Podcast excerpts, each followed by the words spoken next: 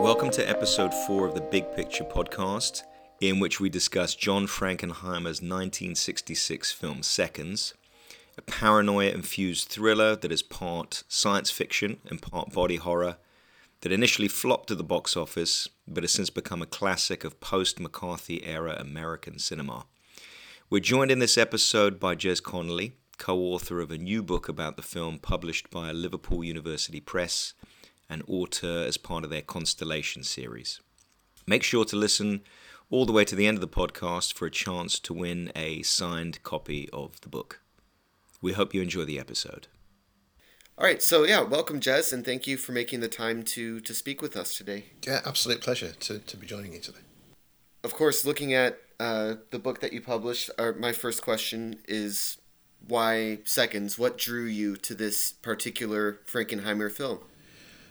Uh, well, probably a couple of main reasons. The first one is a really, really selfish reason, which is that I wanted to be the first person to write a monograph about seconds. So it's about beating beating everybody else to the punch, really, which is a bit a bit cynical. But the other thing is really that that this isn't the first monograph uh, about a film that I've written. It's the, actually the third.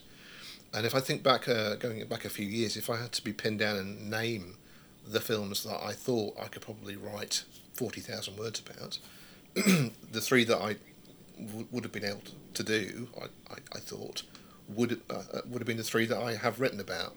Um, there's probably quite a bit of daylight between those three and the next one, if there ever is a next one. But these three, so Seconds, which is what we're here to talk about today, um, other two, which are on John Carpenter's The Thing, and the Ealing Studios horror anthology Dead of Night, is the other one. So yeah, it's kind of like a a, um, a trio of obvious candidates, candidates or usual suspects, if you like. Hmm. Seconds is a, a pretty. I mean, it's a part of the Frankenheimer trilogy, the Paranoia trilogy. Um, obviously, the most famous probably being Manchurian Candidate, uh, that I'm sure most most listeners would be most familiar with. Uh, seconds, a little a little less well known, I think. So, would you be able to to give us a kind of a synopsis of the film itself and its place in the Frankenheimer trilogy? Yeah, it's actually it's quite a loose trilogy, and um, it wasn't actually a consecutive set of three films. It, in between, so the three parts are, are the Manchurian Candidate, which was sixty two, Seven Days in May, which is nineteen sixty four, and Seconds, which was nineteen sixty six. But in between um, Seven Days in May and Seconds, Frankenheimer also made The Train, um, which is not part mm. of the, this this sequence. So it's not a direct consecutive trio of films that he, that he made, but they definitely have linking themes. The first two uh, films, if you if you're aware uh, or familiar with them, are very much more kind of grounded in um, sort of geopolitical themes, very kind of actual real world themes um, that run through both of those films quite quite clearly. Seconds is different somewhat from those first two films. It shares quite a bit of of um, common ground, but it, it does differ in that, for me anyway, uh, it, it's dealing with much more uh, about um, how an individual within a system is affected by that system, rather than about the system itself, which I think the first two films are that bit more about. Uh, so that's why I was always drawn to this film, Seconds in particular, over the other two two films. It was that bit more kind of personal, if you like. So um, it, I'll probably spoil the film now if I go through the, the full details of the of the um, synopsis, but I'm, I'm happy to do that if you're okay for me yeah. to do that. I mean, you know, we've spoken about this before in another episode that it's it's kind of inevitable with this kind of thing to to not to include some spoilers. It's hard not to include spoilers. So I think I think that's okay, right, Gabriel? Absolutely fine. Yeah, absolutely fine. Go for it. Spoil away. but essentially, it's it's um, it, it's centered around um, a man who is about fifty years of age. He's a commuter, so he work, he's a banker in New York, and he commutes back each day to Scarsdale, which is a part of the commuter belt in New York State uh, to a kind of a leafy locale. Um, it's quite apparent from the outset that he's just part of the rat race. We see him um, after the opening credits. We see him um, heading through Grand Central Station towards his commuter train to get back home. Before he steps on the train, a total stranger slaps a small scrap of paper into the palm of his hand. This guy doesn't get on the train. Our main character, um, Arthur Hamilton, is, is the character's name, played by the actor John Randolph. He gets on the train, gets takes his seat, unfolds the scrap of paper, and it has an address on it 34 Lafayette Street. That's all the information that's on the piece of paper. Gets home, his wife drives him back home. She thinks he's looking a little bit concerned, a bit worried. He, he brushes it off. And the next time we see Arthur Hamilton is sitting up in the small hours waiting for a phone call to happen. Phone rings, picks it up, and it's a friend of his who he considered to have died some time ago. So he's he's not convinced that it's, it is actually his his friend. It's, it's, it's a prank basically, but he his friend convinces him that it is the real person um, because one piece of information that they do share is that in their youth they they played tennis together, and um, there is a, trophy on the mantelpiece in the room that Arthur Hamilton is sitting in. So on the phone, his friend asks him to get up, have a look, lift the felt underneath the trophy, and underneath the felt he can see the inscription Fidelis Aeternis, which makes Hamilton think, well, this is the real guy, because nobody else knows about this inscription. So he's convinced about that. He's then told to go along to this address, 34 Lafayette Street, at midday the following day, and um, basically await further instructions, because what lies behind this is a company that will give Arthur Hamilton what he really feels that he wants, which is a second life, a second chance at life, to start afresh. So he goes along and he eventually arrives at the headquarters of the company. Um, is kind of coerced into signing um, some documents that tie him in to paying this company $30,000 so that they can go through with the procedure. The procedure involves major, major surgical alteration um, so uh, Arthur Hamilton, played by uh, John Randolph, is trans- transformed into Rock Hudson, who was 40 at the time of the film's making, so a kind of 10 year age gap between the actors. Um, which actually is one of the things that a lot of audiences at the time struggled to swallow because there's quite a major physical difference between the two actors. But nevertheless, once you've kind of got your head around that, we see the Rock Hudson version of, of this character be provided with their second life. So he, he receives some counselling, he's told what to expect of his life, what he wants from it, um, and he wants to be an artist living on the west coast of the States. And he's provided with the most amazing Malibu beach house in which he can set up and be an artist, basically. He's just basically dropped into this new life and allowed to live it. But the problem is, once he starts to live it, he realizes that it's just not giving what he wants. So he he meets a woman, um, and this person then starts to help him. Her character's name is Nora. Uh, she she helps him to develop his new personality and to feel that bit more comfortable in in his new life. Um, that involves attending a, fairly wild grape stomping party, and he gets into the, the vat at one point, and his inhibitions are, are removed, and he, he starts to feel much more comfortable within the second life. But then, after the grape stomp party, he attends a party at his beach house, which he lets slip a little bit too much information about his first life, which he's really not supposed to do, because it's kind of letting the cat out of the bag.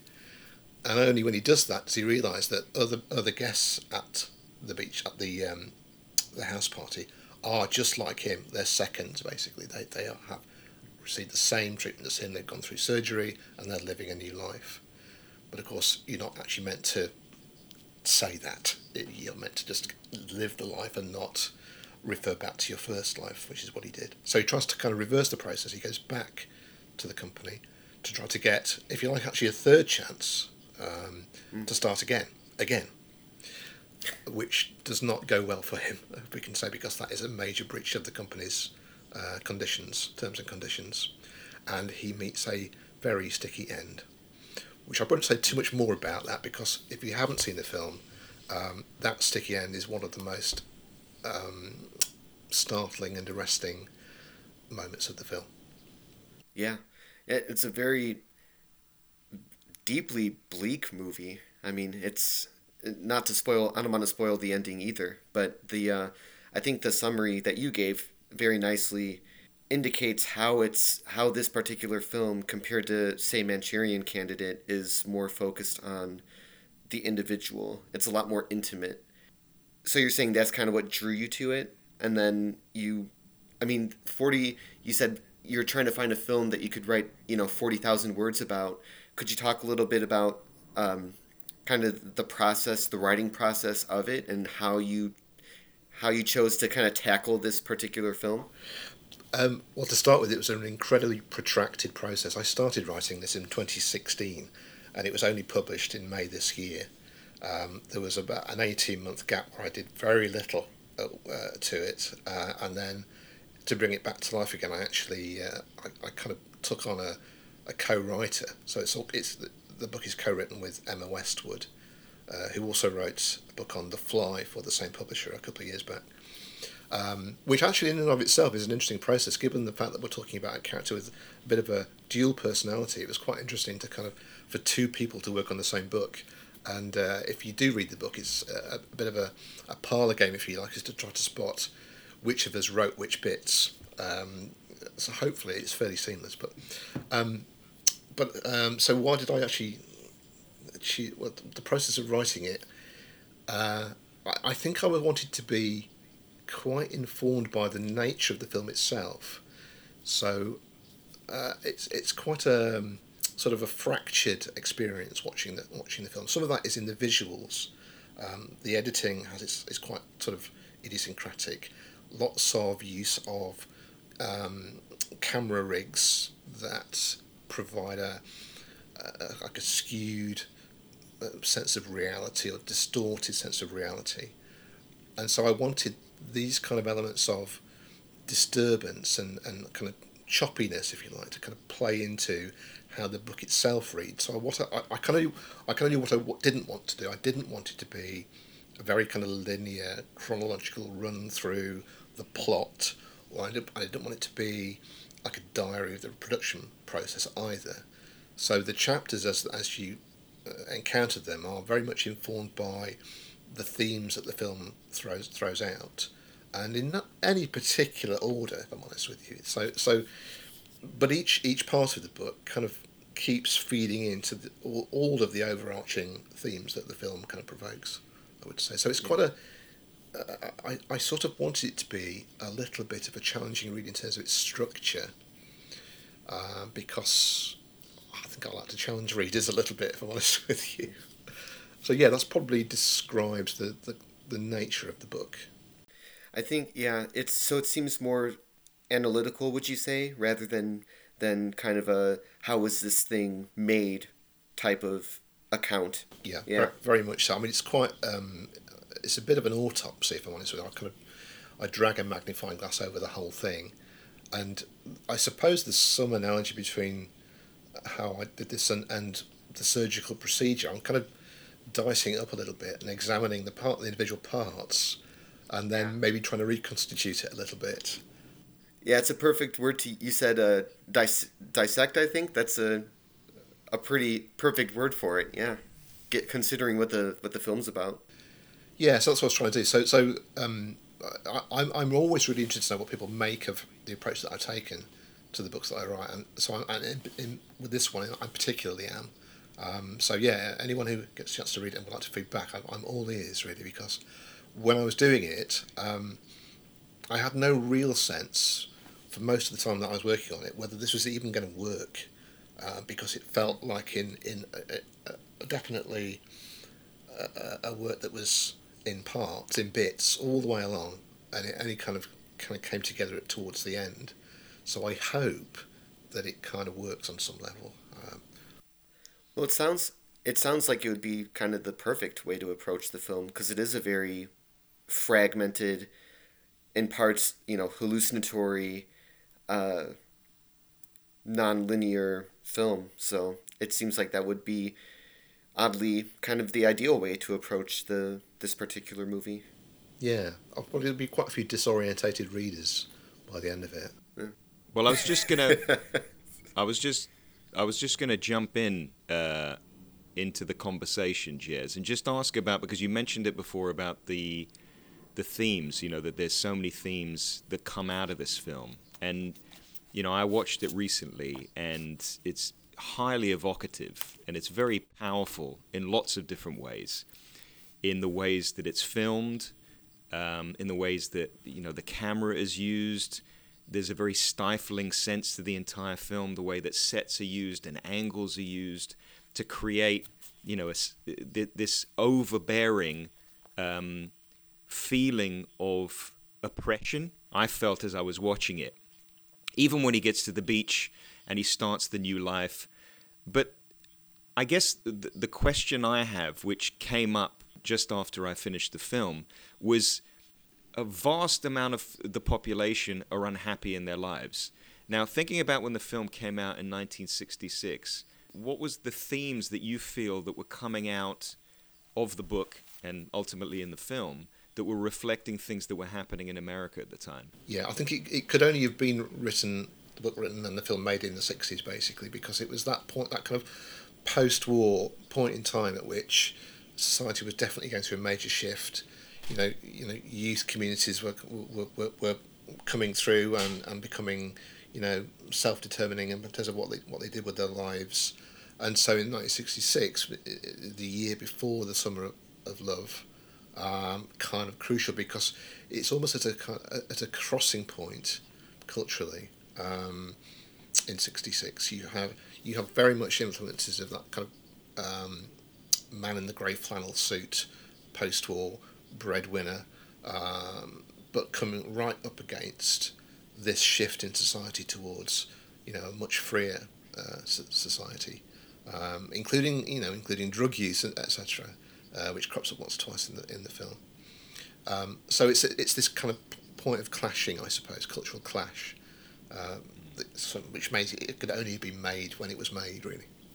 And it was it was interesting because one of the characters I, I can't remember. I think it's the the, the main the, main guy of the corporation, you know, the one that owns the corporation or seems to be the boss of the corporation, the older man figure that seems. Oh, he's actually called the old man in the credits. The old man, yeah, and the old man who's got that very soothing voice, you know, is the one that seems to be the the, the trusted character to come in at points when, uh, you know, the transformation is going to happen or when he's ultimately being blackmailed or after he's been blackmailed and he realizes what situation he's in that this main character basically has to sign this paper to give over, you know, his life and start again. But the, this this that that character, I mean, is is significant in some ways. But when I was thinking about thematically about this whole idea, is that he says at one point in the film you know the whole idea of dreams of youth you know the dreams that we have of youth you know i felt that this is something universal and that's maybe why this film is continues to be so impactful now is because it's dealing with these themes about the idea of the things that we dream about when we're young, the aspirations that we might have when we're young, and then the life that we sometimes lead that can be very, very different. So it's almost like this idea of where could we have gone and where do we end up going? Yeah, no, you're absolutely right. I, I mean, I think you know what's it's set in, in the '60s. It's it's definitely of the '60s. Um, everybody turns fifty at some point, and I think I think the the experience of the, the male turning fifty, to a fair degree, is very much the same now as it was back back then. You know, it's it's just a, a phase of life that that we that we encounter that we experience, and so I think yeah, there continues to be. Um, many aspects of this that, that, that, that new audiences will definitely get from it in the here and now. It doesn't have. It's not a period piece by any means. It's very, very uh, resonant still. I would say. Interestingly, as you mentioned, the old man character is played by Will Geer in in the film, um, and he he is remarkably um, reminiscent of Colonel Sanders. So almost he almost exists as a, as a representation of the, of the corporate world, if you like, embody, embodying it in some way. And in fact, actually, there is there is a, a, a scene where, where chicken is discussed at some at some yeah. length, which is um, yeah, that would that that sort of brought me on to something else uh, about the use of food in the film. I don't know if there's a thematic thing that you discuss in the book, but food is used so often. You know, there's the idea that when he's led through, you know, the meat factory, you know, with the, the hanging cows everywhere. I mean, there seems to be symbolism in that. And then there's the grape scene later on, and then there's the chicken that kind of sits in front of him.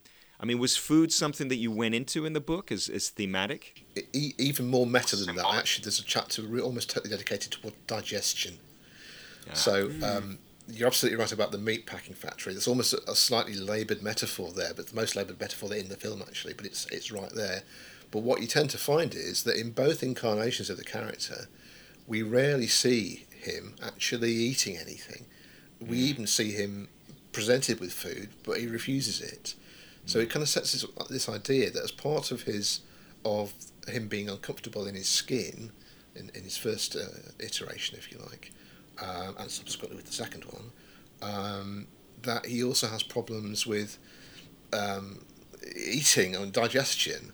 Um, all, it's all kind of tied in with him being very kind of bound up and you know kind of constricted almost and it's only through the process that he eventually goes through does he start to loosen up a little bit. And that's mm. actually at that point you start to see him drinking quite a lot at the, the house party, for instance. Up until that point, and even when he's gone to Malibu, his manservant is there, he's putting food, a plate of food in front of him, and he doesn't eat anything.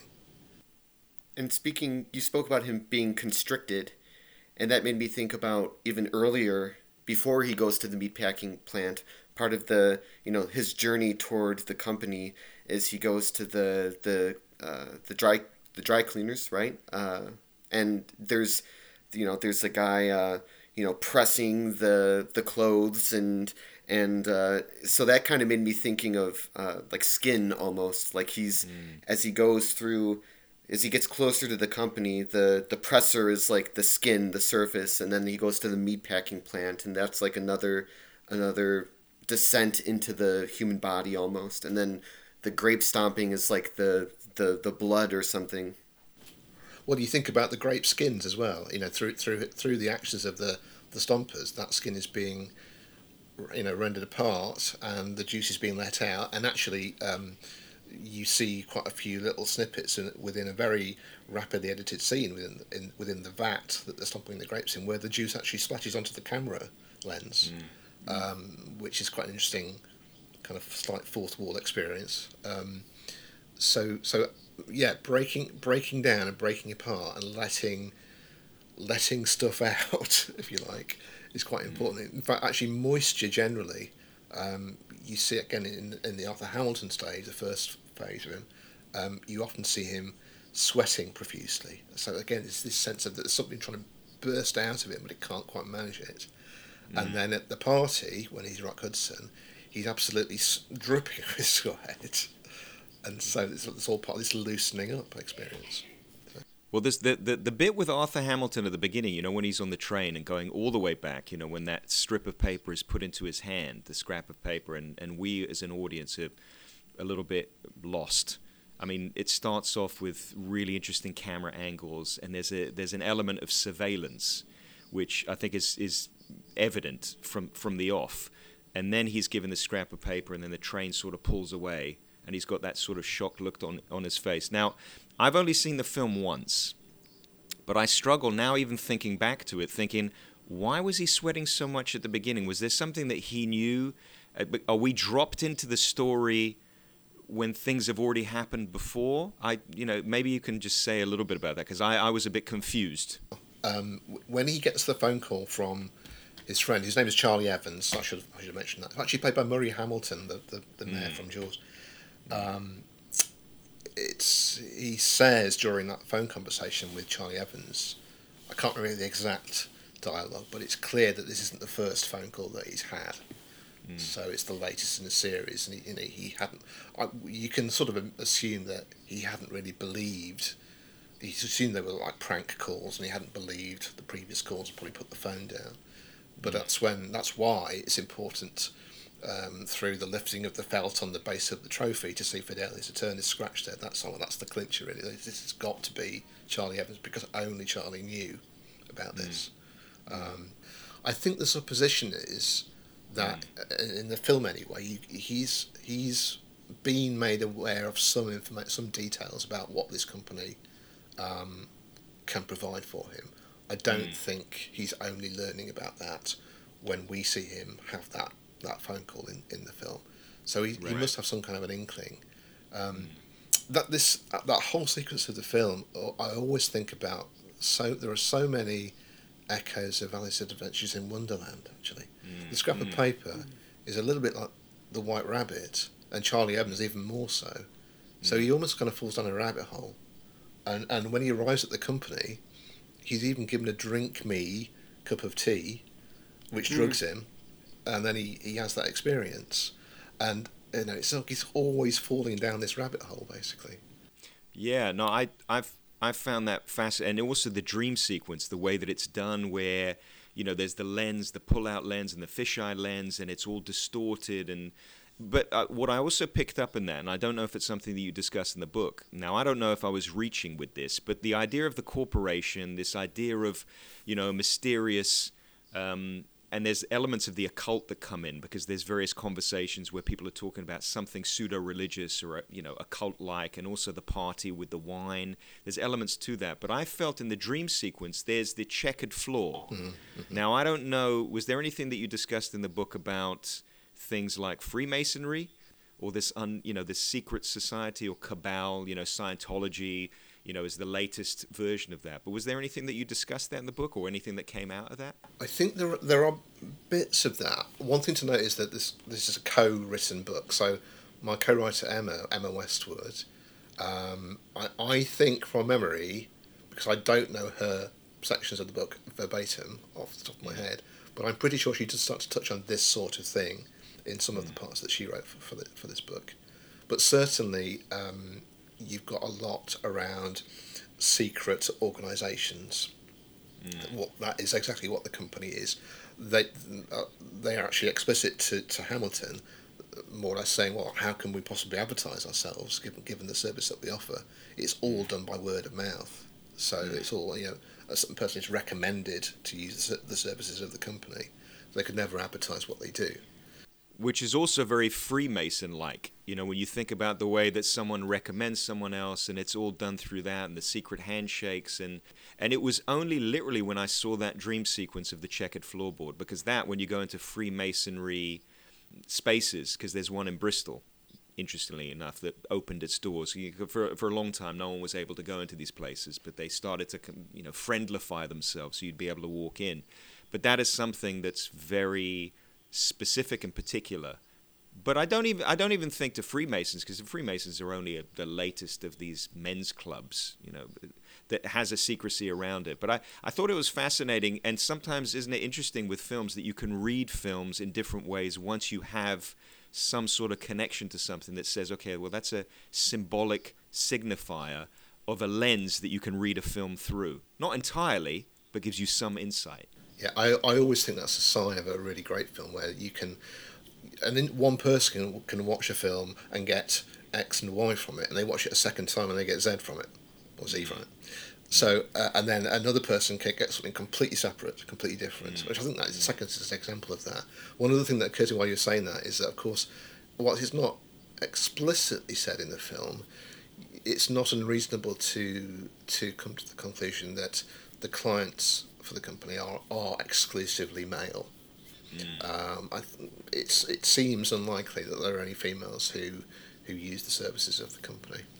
I, if I can, speaking of looking at scenes from different lenses, I was thinking about the the kind of drugged dream sequence as well, and I don't know if again if you touch on this in your book, but the the dream sequence actually had me thinking of German expressionism and uh, and a lot of I felt like a lot of elements of the film almost felt like like harkening back to to silent films because there's that dream sequence and then uh, the organ music by Jerry Goldsmith made me had me thinking of like old silent silent film you know music accompaniment. And then when he wakes up from the dream and he's kind of walking around uh, the corridors of the company there seems to be like no no sound uh, when he's opening doors, or you don't hear his footsteps on the floor, or it's like eerily quiet. So I was wondering if if there's kind of like a silent film influence. Uh, I'm sure there is. It's a real hybrid of a film in terms of the influences that it draws upon. I think you're absolutely right to, to pull in German expressionism, but I also say, you know, post-war European cinema generally feeds in, sort of French Italian cinema feeds into what, what you're seeing. So they were Frankenheimer was very definitely aiming for a kind of a hybrid sensibility. Um, the critics of the film often cite this as a weakness in so much as it possibly hasn't got its own identity, which actually is very appropriate for the film if you think about it. But uh, and that rather than actually creating art, it's often accused of being arty, which is quite a different thing, really, and a bit bit of a bit of a negative, uh, I, I, guess. Um, but but I think it's just um, uh, they very definitely endeavoured to pull in a variety of different influences, stretching right back through the history of cinema. You can definitely see the cinematography, the editing, um, sound quality, music. It's all there basically. Yeah. And even the the Saul Bass opening credits, which are so beautiful, had me and other influences because you, I think maybe the opening credits had me thinking about like Vertigo even which Saul Bass also did, right? And then this this opening emphasis on like the eye, and um, I was wondering if you if you could speak about or if you wrote about this the role that Saul Bass played in, and then also in the poster design too. Yeah, well, uh, certainly um, the credits are emblematic of the whole film. Um, we see a succession of shots of parts of, the, of a human face, not not the character, uh, not the actors, that we see in the in the film that follows, but parts of a human face in extreme close up and then also distorted. I think they used some kind of a like a metallic um, film which they bent and distorted to, and then filmed that to kind of create this really kind of sort of extended, extruded effect on, on, on what you see. So already you're seeing parts of the human body stretched out of shape. Um, and then also cut back together again in a kind of a random order, often again in the opening credits you see an eye with an ear and a nose in the mm. same frame, but in odd parts. It's all sort of splintered and spread out strangely. So it's just an indicator, really, of what to expect from the, from the rest of the film that follows. I think, but extremely stylized, um, classic um, Saul Bass, really. In the book, we actually draw some parallels between that and the uh, credits for Psycho, insofar as the, the font that was used for the credits. Um, I, am not a font expert, that's probably Gabriel's territory, but um, it's a, a, a, sans serif font is used in both Psycho and Seconds. Mm. Um, but whereas if you think about how or what happens to the the text in the open credits to Psycho, in fact, I think for the for the word Psycho, it's kind of fractured along um, parallel lines, um, horizontal lines, almost trying to indicate the state of mind of the, of the character, if you like. It's a little bit obvious to some extent, but it's quite effective. Almost a bit of an op art uh, effect it has. Um, with seconds, the text doesn't fracture, but the background does, which always makes me think about um, not so much the fracturing of the mind, but the fracturing of the body. That's what plays out in seconds. So uh, yeah, I think the, the opening credits are are really a, a fantastic setup, and as you say, you've got the Jerry Goldsmith organ music, which right from the get go sets you up to think this is this is is this a horror movie? It just sounds mm. so gothic and and scary, and it kind of is actually, but not necessarily in the way you necessarily expect. Well, I, I don't know about uh, because I you know I, I watched it like I said the first time. I'll probably look again just to have a look at the at the font, just because I I do you know I'm interested in those things. But I wouldn't be surprised if if he just used a very corporate font, something like Helvetica or something like Univers or something like Akzidenz Grotesk, which is very corporate and was used in corporate America. So yeah. appropriately corporate, corporate, isn't it? Really, it's yeah. ideal for that.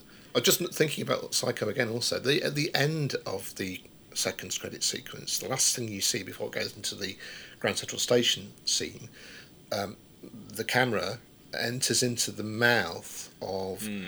the head of a character who's who's bound up in bandages generally, mm. generally but you can kind of go in going into the mouth and you can see the mouth open and you can see the teeth mm. and you can also see a bit grim but you can see some like threads of saliva sort of linking the teeth almost a little bit like tram lines in, in film and whenever I see that bit it always makes me think about the actual fabric of the film itself the surface of the film.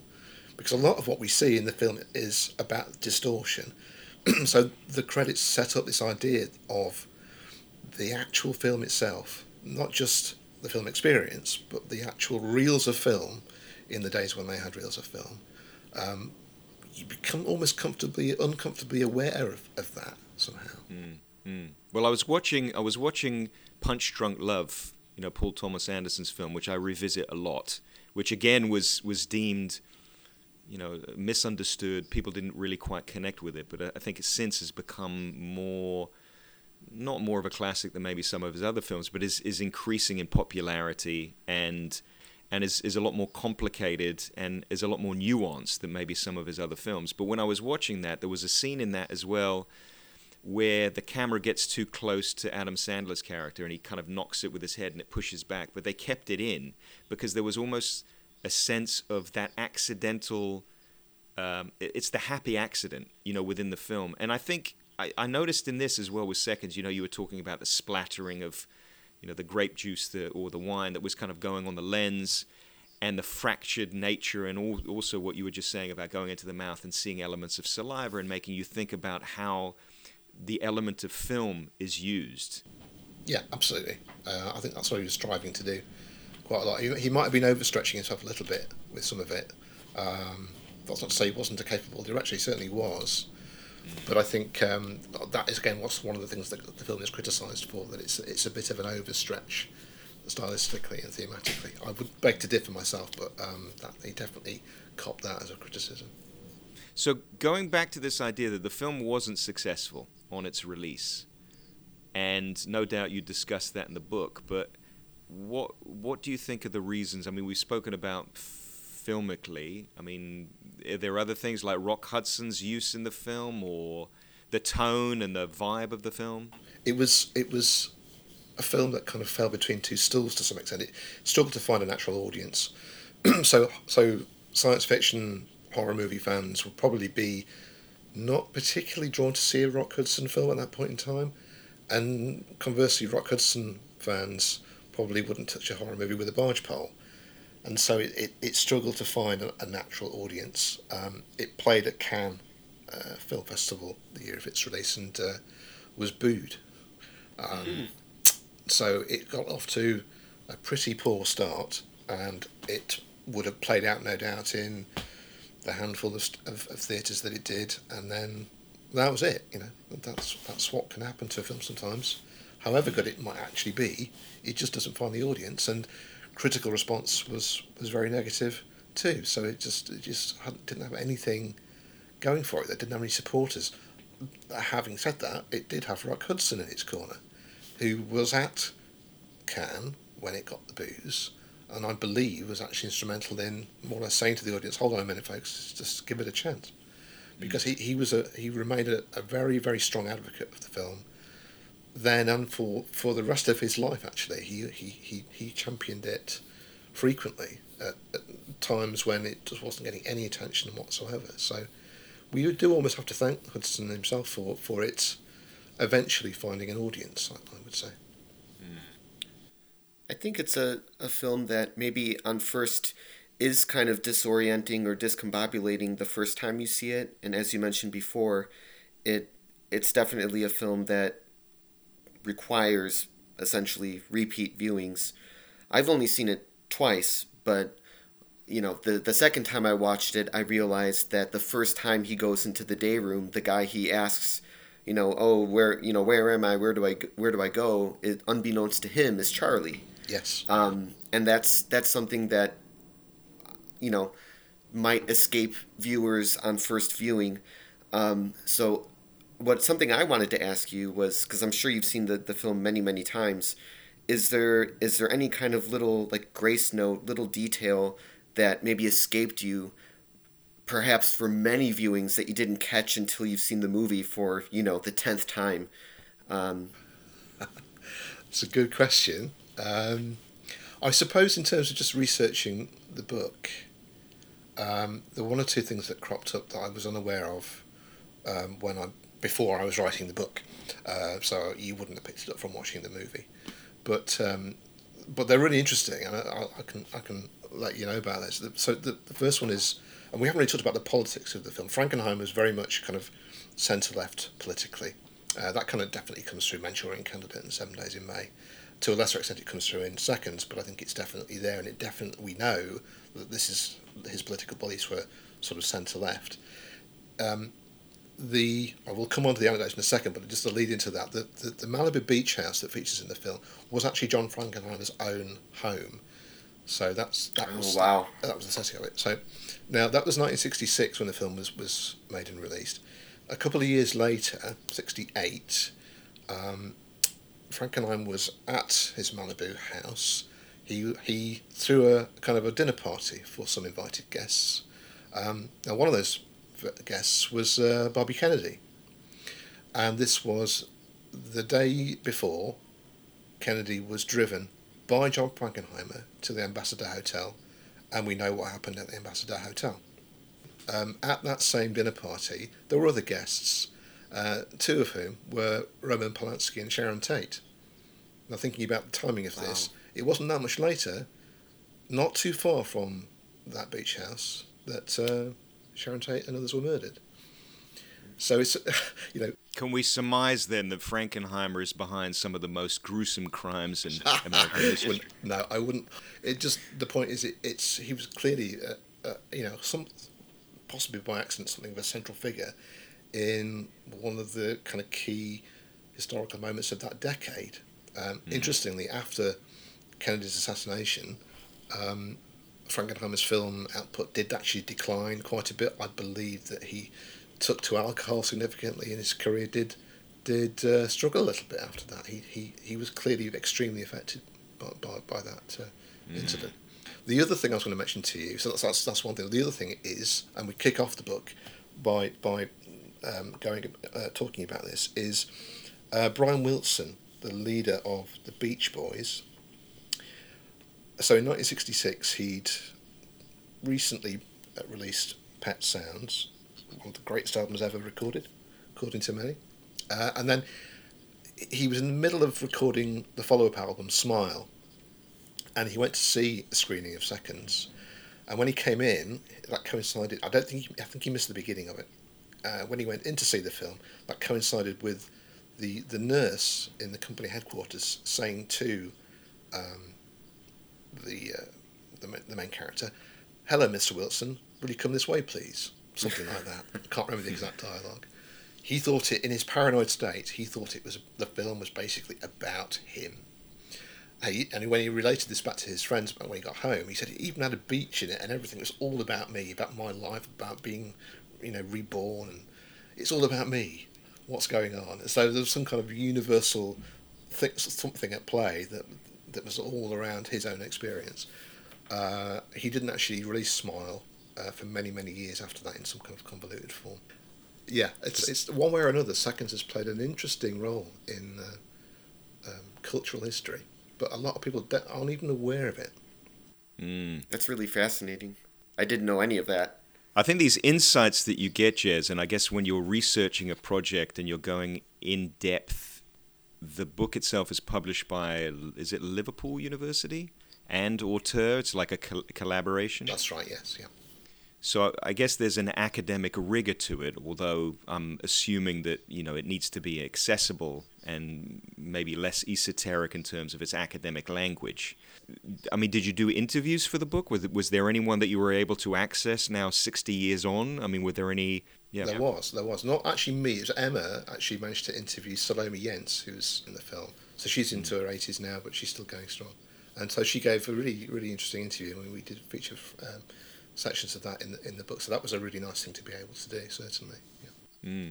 So did she have any? Because she's one of only probably two female characters within the entire film. Because we, we talk we talk about the predominance of, of maleness and and the male perspective in, in this type of film, and I guess that comes up quite a lot in Frankenheimer's films. Although Angela Lansbury is a key figure, isn't she, in Manchurian Candidate? You know, her character is the mother. But was there anything that came out of that interview f- with Salome and, and her? You know that that were interesting aspects about the filming and her role in the film and her perception of it or Um, I think it was it was more just anecdotal stuff about her experience actually working with Hudson and Frankenheimer rather than anything deeper than that. Uh, mm. pro- probably. Um, mm. You mentioned there's another character which is actually Hamilton's wife, which we see. Yeah, in, yeah. She's in the beginning, and then when when the Rock Hudson version goes back to to the family home, he, he meets her again there. Um, mm. And I, I, I cannot remember the actress's name, but she was in the TV uh, version of Peyton Place. Mm-hmm. So viewers in the states certainly seeing that actress in a role like that would automatically be thinking back to, again, that kind of post-war nuclear family, mm, you know, wife, stay-at-home wife, um, which actually is what she is in, in, in the character in, in the film. So that mm. kind of harks back to that kind of past, that recent past in a way. Mm-hmm. So those two female characters definitely are. Again, there's another case of duality there, isn't there? They, they, are mm. playing two quite quite different roles. The Nora character is definitely we know because she's a, a company employee. There's another spoiler there for you. Mm-hmm. Um, she serves very much to provide um, the Rock Hudson character with uh, a, lure, if you like, in, into the aspects of a new life. Without that, he might have struggled. So she was almost she was put in by the company. Mm to enhance that experience. Um, mm. But she very much kind of projects that much more kind of modern, free, free love um, kind of uh, femininity uh, that we're seeing coming through in the, in the 60s. Well, you can argue that, that she's the one that pushes him towards, yes, being liberated, but then talking too much, you know, loosening his lips where he starts to drink because after that scene of them on the beach, nice and tender, the next scene is them at the party, and he's drinking too much. Which I think actually, for me, illustrates how just how lacking in control the company is of its yeah. processes, offering this service, and yet uh, you kind of think, well, there's probably an extremely high failure rate amongst the clients. You know, mm. how many? So, how many of the guys that you see in the day room have mm. have have you know their their experience hasn't worked out, and they they wound up back back mm. in the day room waiting for another chance if they ever get it. How long mm. will they be there for? So, mm. so yes, it's almost as though um, by trying to make it work by injecting Nora into his experience, it's quite it's it's pretty random. I mean, there's no guarantees that it is all going to work out from a mm. company perspective, and of course, obviously, it doesn't. Mm. I love uh, this this notion that the the company also lacks control and I think that's something I was thinking about when I was watching it for the second time. That you could look at the Rock Hudson character and kind of his his naive idea that he can go back and redo it again and, and again and again and again until you get it right. Um, and but I think the company also has that that kind of mindset, that that folly of you know the the old man character of you know we're you know you're you're dying so that we can perfect this process you know? And but the process will never be perfected. So i think i don't know you could you could argue that the old man is sort of like the rock hudson character because he, he keeps thinking that if he keeps the more he does it you know maybe one day they'll get the process right but it'll it'll never get right. Yeah like the, the, he in fact in that scene at the end um, where we sit, where we see the old man for the final time, he talks about learning from their mistakes. Um, and they, they kind of do, but they don't waste anything either. So so you know the, everything is recycled quite literally, um, and they continue to try to learn from their mistakes. But he's he does he does say that you know so uh, yeah. But is that not in some respects a, a kind of a, a microcosm of the capitalist system that you know we're all consumers and we need to keep consuming um, for for the entire system to keep carrying on in some way. I think it was also quite ahead of its well, less I guess ahead of its time, but it's a very pertinent film to now because of that whole idea of the trying to redo. And we talk about the, the sense of technology, that, that the whole idea is that technology gives people this impression of the the ability to erase and reconstruct. And I think that was another uh, the theme that that resonated with me is this idea that we only have one life to live, and it's the embracing of whatever it is that you have, and you know, trying to kind of live the dreams because because the old man again mentions dreams quite a few times. A lot, yeah. But right at the end of the film, and I don't necessarily think this is the end spoiler, but the last shot of the film is of him. You think it's him? Well, I think it's him. Wow. You know, walking down the beach, and he's got a child on his shoulder, and it, it, it you know, it, then it starts to get distorted again. So as in the in the title sequences where you've got the distortion of the film, at the end it distorts again. Now I don't know if that was.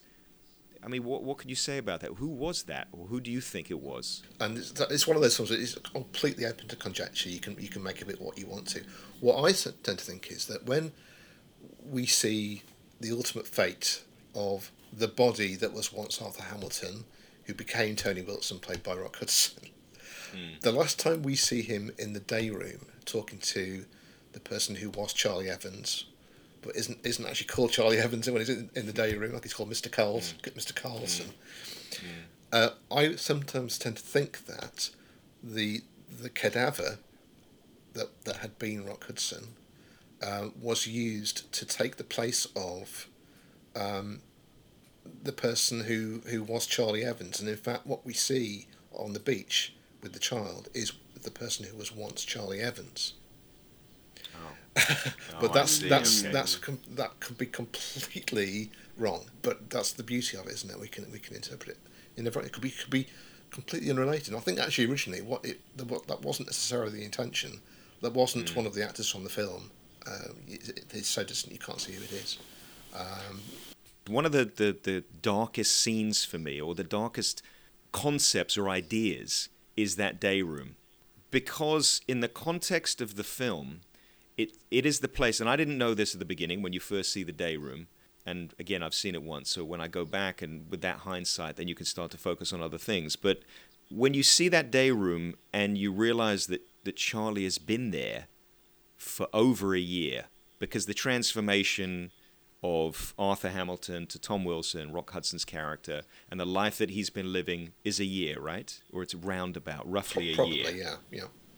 Now, the phone calls were coming from that same room. Now, that room is the place, correct me if I'm wrong, and I understand this right, but that room is where anyone that this, this double, this second life hasn't quite gelled, and they've rebelled in some way, or they've decided, oh, I want to try again, I want to go for the next time, they're put into that room to wait until there's another body, another cadaver, another another willing participant that is then suggested someone else to become, you know, a seconder or a second.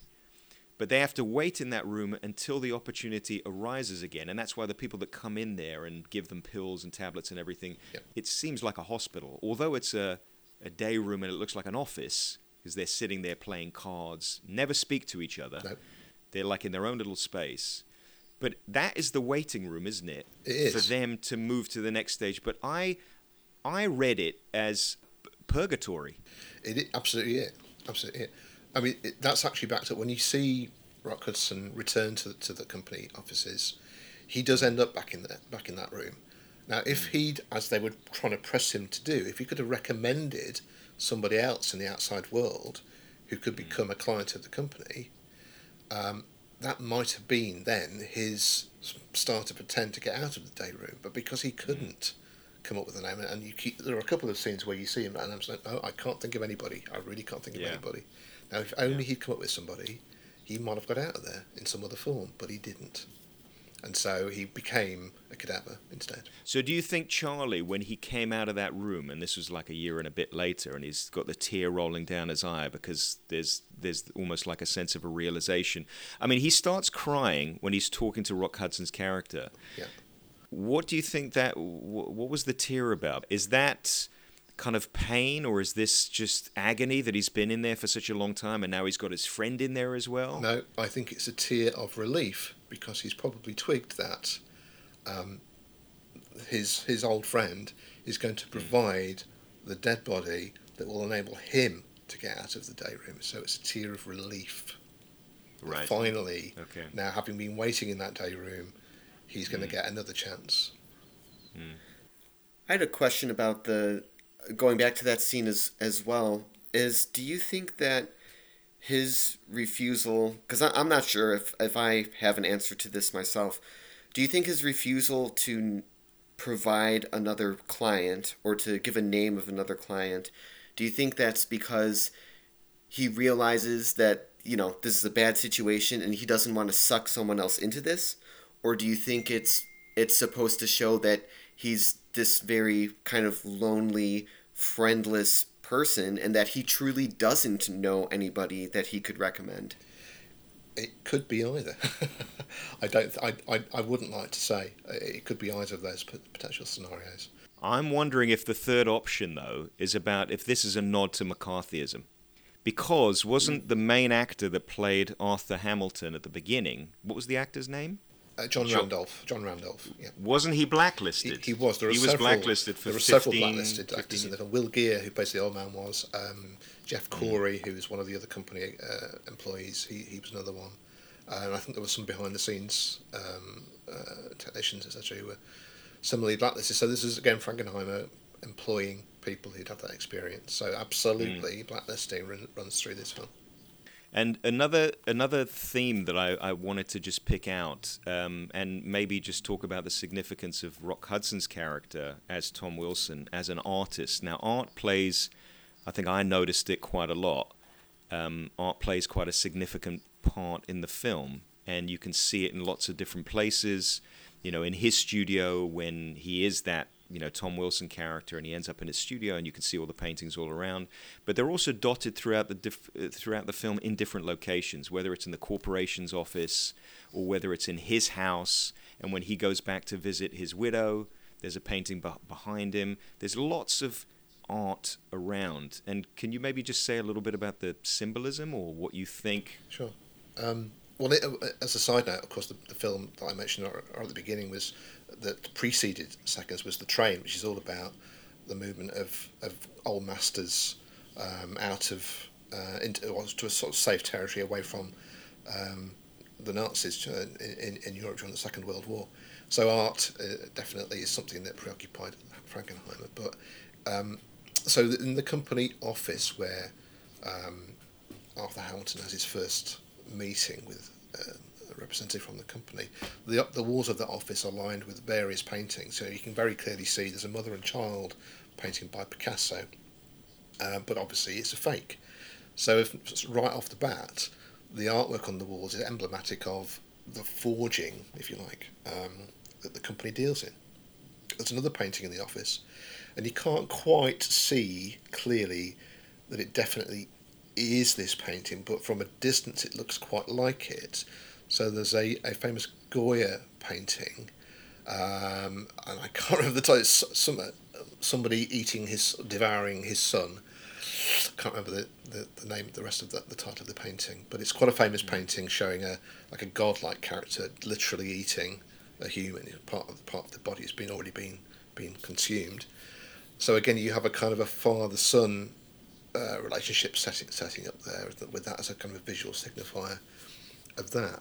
Uh, another famous print that you see in the film is earlier on when you see Hamilton in his study having that phone call.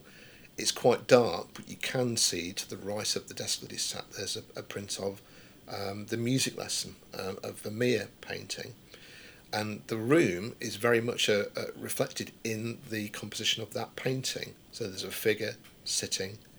Um, there you can see the the exposed beams of the ceiling both in the room and in the painting. There's even a jug in the painting, which is mirrored by the trophy on the mantelpiece in the room, which we talked about that trophy mm. before. So that again, that's going thinking about the White Rabbit and Alice and, and the Rabbit Hole. That's like a sort of a continuum uh, at the outset of the film through which the character descends, and so the painting almost acts as a as a conduit to that to that continuum. Mm. Um, yeah, but so the, and also that Hamilton himself is a it's said on a couple of occasions that he's a, a, an amateur watercolour painter. We never actually mm. see, as far as I can tell anyway, we never actually see any of his work hanging on walls or anything. And in fact, when he goes, he returns to the family home in his Rock Hudson form, we learn, I think, that the paintings have been stashed away in the garage. So his his wife or widow um, mm. has erased his, his his artwork from the family home. which is quite Mm. interesting as well. Yeah, I, I, I just find it fascinating that sometimes the suggestion of of things through art, you know, when you're a when you're a filmmaker, and it's the it's the things that you put around you that for people that are looking at film and trying to understand how it works, to be able to pick out specific things and say everything is there. You know, the whole concept of the mise en scène. You know, you can read all these different elements that give you some clues to identity or what's going on in, in the psychology or because it's not like a book. You don't have, you know, 350 pages to work. You've got a very, you know, short script effectively that all this other stuff needs to, to needs to do some work. Sure. It's not an uncommon technique. I mean, filmmakers do tend to use this quite quite frequently, but I always tend to think it's used best when it's quite fleeting and almost slightly subliminal. You might get a quick pan shot across the room where you see, sort of, uh, you know, an image there very briefly, and you can barely even take it in. But maybe on some subliminal level, something is being communicated to you about what this film is kind of about, um, just to enhance that experience. It seems especially crucial in this film too, because for especially in the opening act, it's so light on dialogue. There's um, I mean, you know the the opening sequence. There's no speaking, and then when he's in the car with his his wife coming home from work, they're giving that like really depressing back and forth. Like, how was your day? Oh, it was okay. How was your day? But the the dialogue is very minimal for much of the film. It is, and, and I think you mentioned the silence as well. There are definitely scenes in, in the film where um, the the quietness is is palpable and actually plays a kind of a role, really honest. Um, and you're right about the company head, headquarters. It's like the carpet must be incredibly thick in that hallway mm-hmm. when he's walking out because you can't hear a, a footstep at all. Yeah.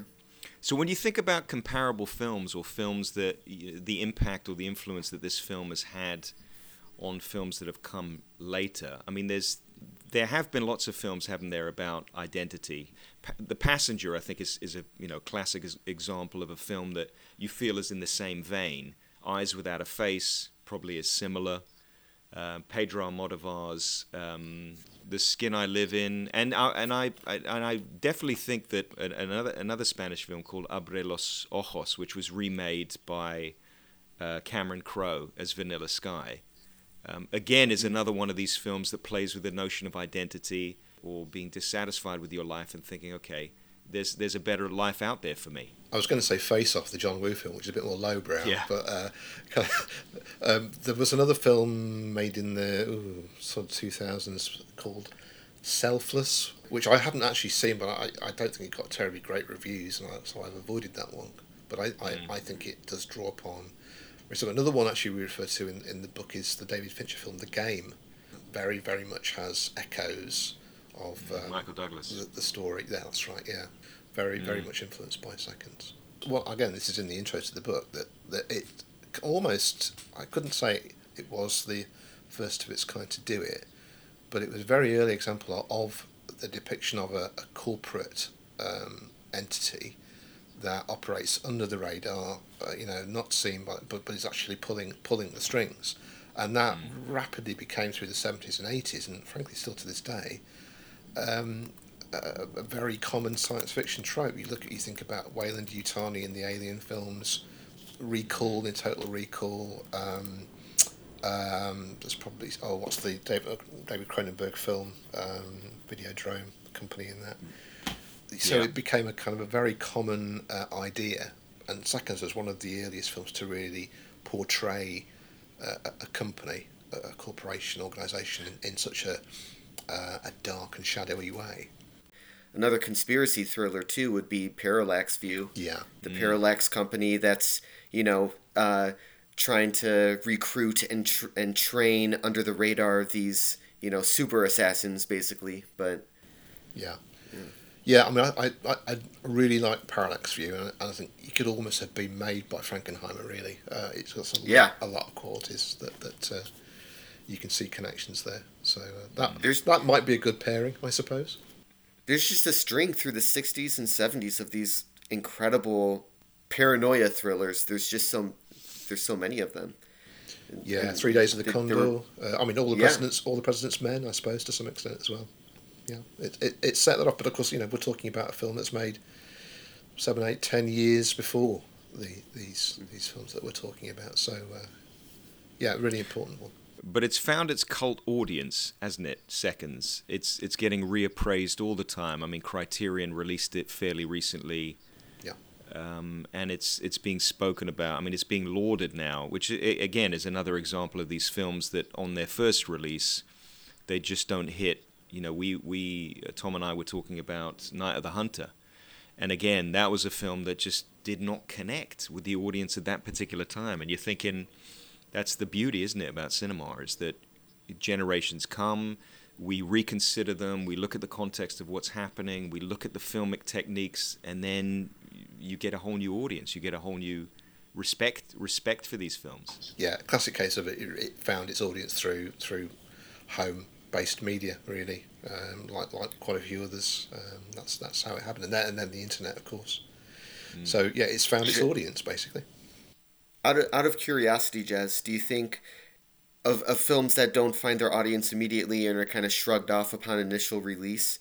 Do you can you think of any sort of contemporary films that you think maybe in like 40 years will be will be the next seconds you know yes i well th- this might be bit of a maybe a bit of a surprise but i honestly believe that the mist will find its audience i love that movie yes yeah mm. I, I think it was did not get great critical reviews at the time um, was somewhat overlooked I think a lot of audiences were comparing it to Darabont's previous films and thinking, well, it's not as good as that. But I honestly think uh, that will be reappraised. And I think probably quite soon, actually. And I think maybe already is happening, in fact. I think it is happening. But again, that's a, that's a prime example of another film that has a very dark ending. Yeah. And, and pl- you know, plays against, I guess, the whole notion of happy endings and Hollywood being the happy ending factory. I mean, we're getting far more used to the idea of films having a little bit of a dark undertone. But it was it was one of those films that I just don't think a lot of people connected with, and maybe it is. It's it's this idea that people by the end of a film, they want to come out maybe on a little bit more of a high, and these films don't do it. I mean, Seconds brings you out. If anything, you know, the last three or four minutes of that film uh, just shook me to my core. Yeah, yeah, yeah. yeah. They're excruciating, really. Yeah. Um, so, how can people get hold of your book? Uh, it's available through all good online book retailers. I won't name any in particular. The obvious one beginning with A. Probably the publisher would really love it if you actually bought it through direct through their website, uh, Liverpool University Press website. So if I had to pick one source out, it would be the Liverpool University Press website. Brilliant.